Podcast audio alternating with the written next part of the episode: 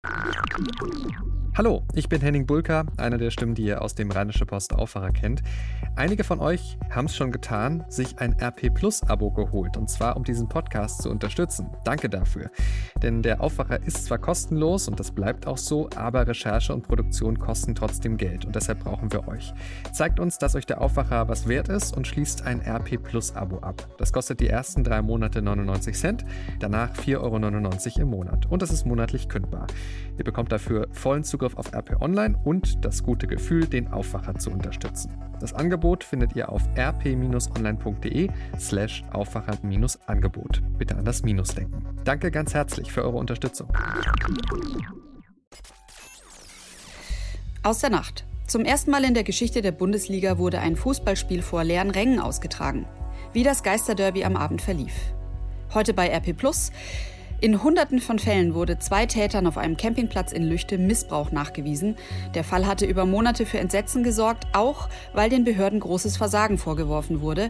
Jetzt kam der Untersuchungsausschuss dazu zu einem Ergebnis, mit dem vermutlich nicht jeder gerechnet hätte. Und das kommt auf uns zu. In den Niederlanden darf auf den Autobahnen nur noch 100 gefahren werden. Es ist Donnerstag, der 12. März 2020. Der Rheinische Post Aufwacher der Nachrichtenpodcast am Morgen. Guten Morgen zusammen. Vielleicht könnt ihr euch ja noch einen Moment entspannen, während ihr das hier hört. Es ist dieser Tage ja wirklich mehr als genug los. Mein Name ist Susanne Hamann und ich habe jetzt die wichtigsten Nachrichten für diesen Tag dabei. Legen wir los.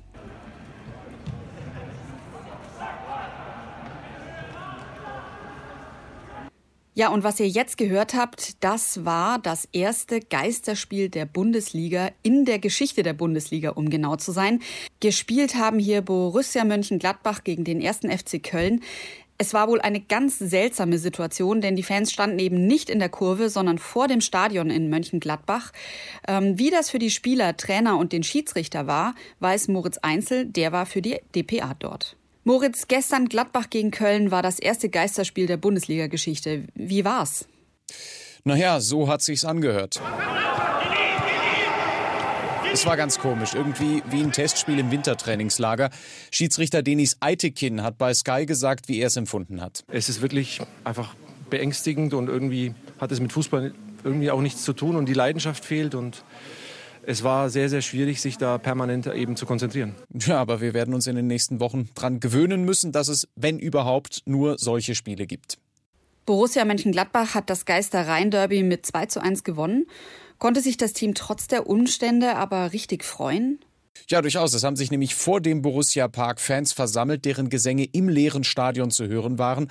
Am Ende sind die Gladbacher dann auf die leere Nordtribüne gestiegen, um mit den Anhängern zu feiern. Könnten 100 gewesen sein oder 1000. Gladbach-Spieler Christoph Kramer bei Sky. Vielleicht waren auch 10.000 da. Hat sich angefühlt wie eine Meisterfeier. Ich weiß es nicht. Waren auf jeden Fall äh, sehr viele da. Und äh, das war ein sehr, sehr schöner Moment. Ich äh, finde das äh, alles andere als selbstverständlich. Und von daher ähm, sind wir sehr froh, dass wir solche Fans haben. Emotionale Momente in Zeiten der Corona-Beklemmung. Gibt es denn irgendwelche kreativen Ideen oder so für den Umgang mit Geisterspielen? Ja, bei Fortuna Düsseldorf gab es die Überlegung, Fangesänge über eine Lautsprecheranlage einzuspielen. Das ist eine nette Idee, aber die Fortuna hat zurückgerudert mit dem Hinweis, eine solche künstliche Atmosphäre wäre ohnehin nicht erlaubt. Ja, und beim Zweitligisten VfL Bochum gibt es eine ganz coole Aktion. Dort können Fans Geisterspieltickets erwerben, um den Verein zu unterstützen. Denn man darf eins nicht vergessen, je tiefer wir in den Ligen gehen, desto härter treffen Ausfälle von Zuschauereinnahmen die Vereine finanziell. Letzte Frage, gibt es denn Einschätzungen dazu, wie lang sich diese Geisterspiele noch durchhalten lassen? Machen wir uns nichts vor. Auch mit dem Szenario, dass der Profifußball wegen des Coronavirus komplett zum Erliegen kommt, müssen sich die Vereine und Verbände beschäftigen. Für heute sind zwei Europa League-Spiele abgesagt worden. Die AS Rom durfte nicht zum Spiel nach Sevilla reisen und der FC Getafe weigert sich bei Inter Mailand anzutreten. Inter selbst hat vorerst den Spielbetrieb eingestellt, weil bei Juventus Turin ein Spieler positiv auf das Coronavirus getestet wurde.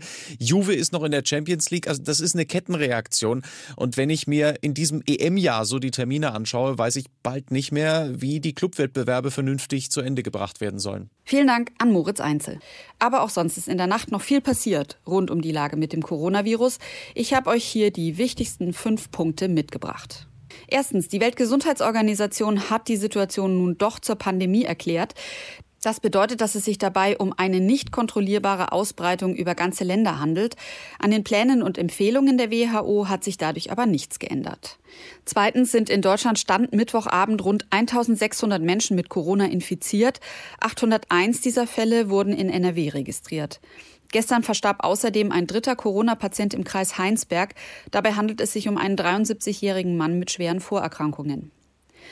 Der Blick über die Landesgrenzen hinaus führt uns drittens zuerst nach Italien. Das Land, das besonders von Corona betroffen ist, will nun alle Geschäfte schließen.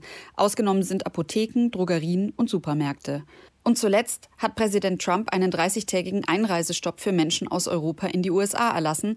Das gab der US-Präsident gestern Abend bekannt. Ausgenommen seien Reisende aus Großbritannien. Aus Europa kommende Amerikaner müssten sich entsprechenden Tests unterziehen. Die Maßnahme soll ab Freitag gelten.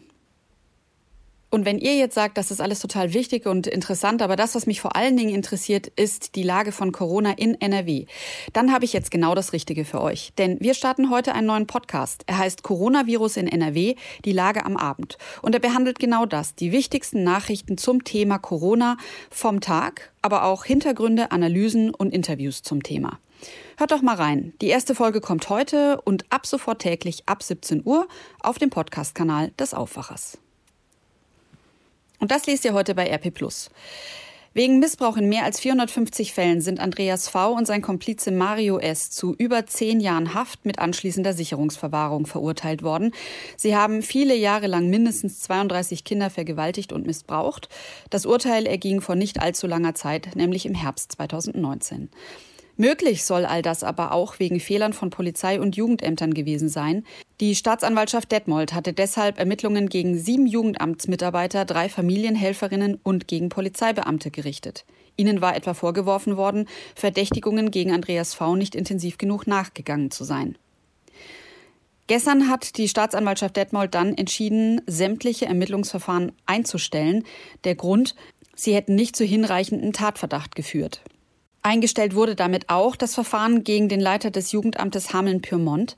Der hatte nachträglich einen Vermerk in die Akte der Pflegetochter eingefügt, um Vorgänge in der Behörde zu beschönigen. Daraufhin wurde er freigestellt. Doch auch in diesem Fall sieht die Staatsanwaltschaft keine Strafbarkeit eines Urkundendelikts, da es sich bei der Akte nicht um eine Gesamturkunde handelt. Die Opferschutzorganisation Weißer Ring ist von dem Ergebnis enttäuscht. Zitat: Es ist in gewisser Weise ungerecht. Ich verstehe auch nicht, dass jemand, der nachweislich Akten gefälscht hat, nicht dafür belangt wird. Die Details zu den einzelnen Ermittlungsfällen der Staatsanwaltschaft Detmold lest ihr heute bei uns. Heute will der Bundesgerichtshof sein Urteil im Streit um die Warnwetter-App des Deutschen Wetterdienstes DWD verkünden. Hintergrund, der staatliche Dienst will in seiner werbefreien Gratis-App nicht nur vor Unwettern warnen, er will auch eine detaillierte Wettervorhersage für die nächsten Tage bieten. Dagegen hatte der Privatanbieter Wetter Online geklagt. Der finanziert sich nämlich über Werbung und über den Kauf von Premium-Versionen. Das kostenlose Angebot vom DVD hält der private Anbieter für wettbewerbswidrig. Sollte der Bundesgerichtshof im Sinne von Wetter Online entscheiden, dürften Kritiker das als Versuch sehen, Wettervorhersagen als kostenpflichtig zu etablieren, obwohl die Erhebung von Wetterdaten in Deutschland größtenteils von Steuergeld finanziert wird. Ein spannendes Urteil, das uns allen zwar nur mit ein paar Euros, aber doch auf den Geldbeutel schlagen könnte. Mein Kollege Christian Kanzorra hat dieses Urteil zum Anlass genommen, sich unterschiedliche Wetter-Apps anzusehen und aufzuschreiben, welche von Verbraucherschützern empfohlen werden. Das Ganze findet ihr im Wirtschaftsteil. Und jetzt zu dem, was heute wichtig wird. Kenner der Niederlande, die in den kommenden Tagen mit dem Auto ins Nachbarland fahren, könnten sich wundern. Ab heute werden dort nämlich die Geschwindigkeitsschilder auf den Autobahnen ausgetauscht. Wo vorher Tempolimit 130 galt, gilt dann 100. Damit setzt die Regierung eine Maßnahme zum Klimaschutz um. Ab dem 16. März soll dann auf allen niederländischen Autobahnen tagsüber zwischen 6 und 19 Uhr eine Höchstgeschwindigkeit von 100 Stundenkilometer gelten. Hauptziel der Maßnahme ist die Reduzierung des Ausstoßes von Stickoxiden, die vor allem Einfluss auf die Luftqualität haben. Hohe Konzentrationen sind vor allem ein städtisches Problem und in den Niederlanden führen viele Autobahnen durch Ballungsgebiete. Zudem soll das Tempolimit die CO2-Emissionen senken, die als hauptverantwortlich für den Klimawandel gelten. 64 Prozent der Bürgermeister in Deutschland wurden schon einmal beschimpft, bedroht oder sogar tätlich angegriffen. Das ergab eine repräsentative Umfrage unter 2500 Bürgermeistern in Deutschland. Eine hohe Zahl, gegen die nun etwas unternommen werden soll. Der Bundestag berät heute zum ersten Mal über neue Maßnahmen gegen Drohungen und Hetze. Wer einem Bürgermeister Gewalt androht oder im Netz Hass und Hetze verbreitet, soll künftig härter verfolgt werden. Tja, und dann gilt noch, nach dem Geisterspiel ist vor dem Geisterspiel. Denn Eintracht Frankfurt muss heute Abend im Europa League Achtelfinale gegen den FC Basel nun doch auf Unterstützung von den Rängen verzichten.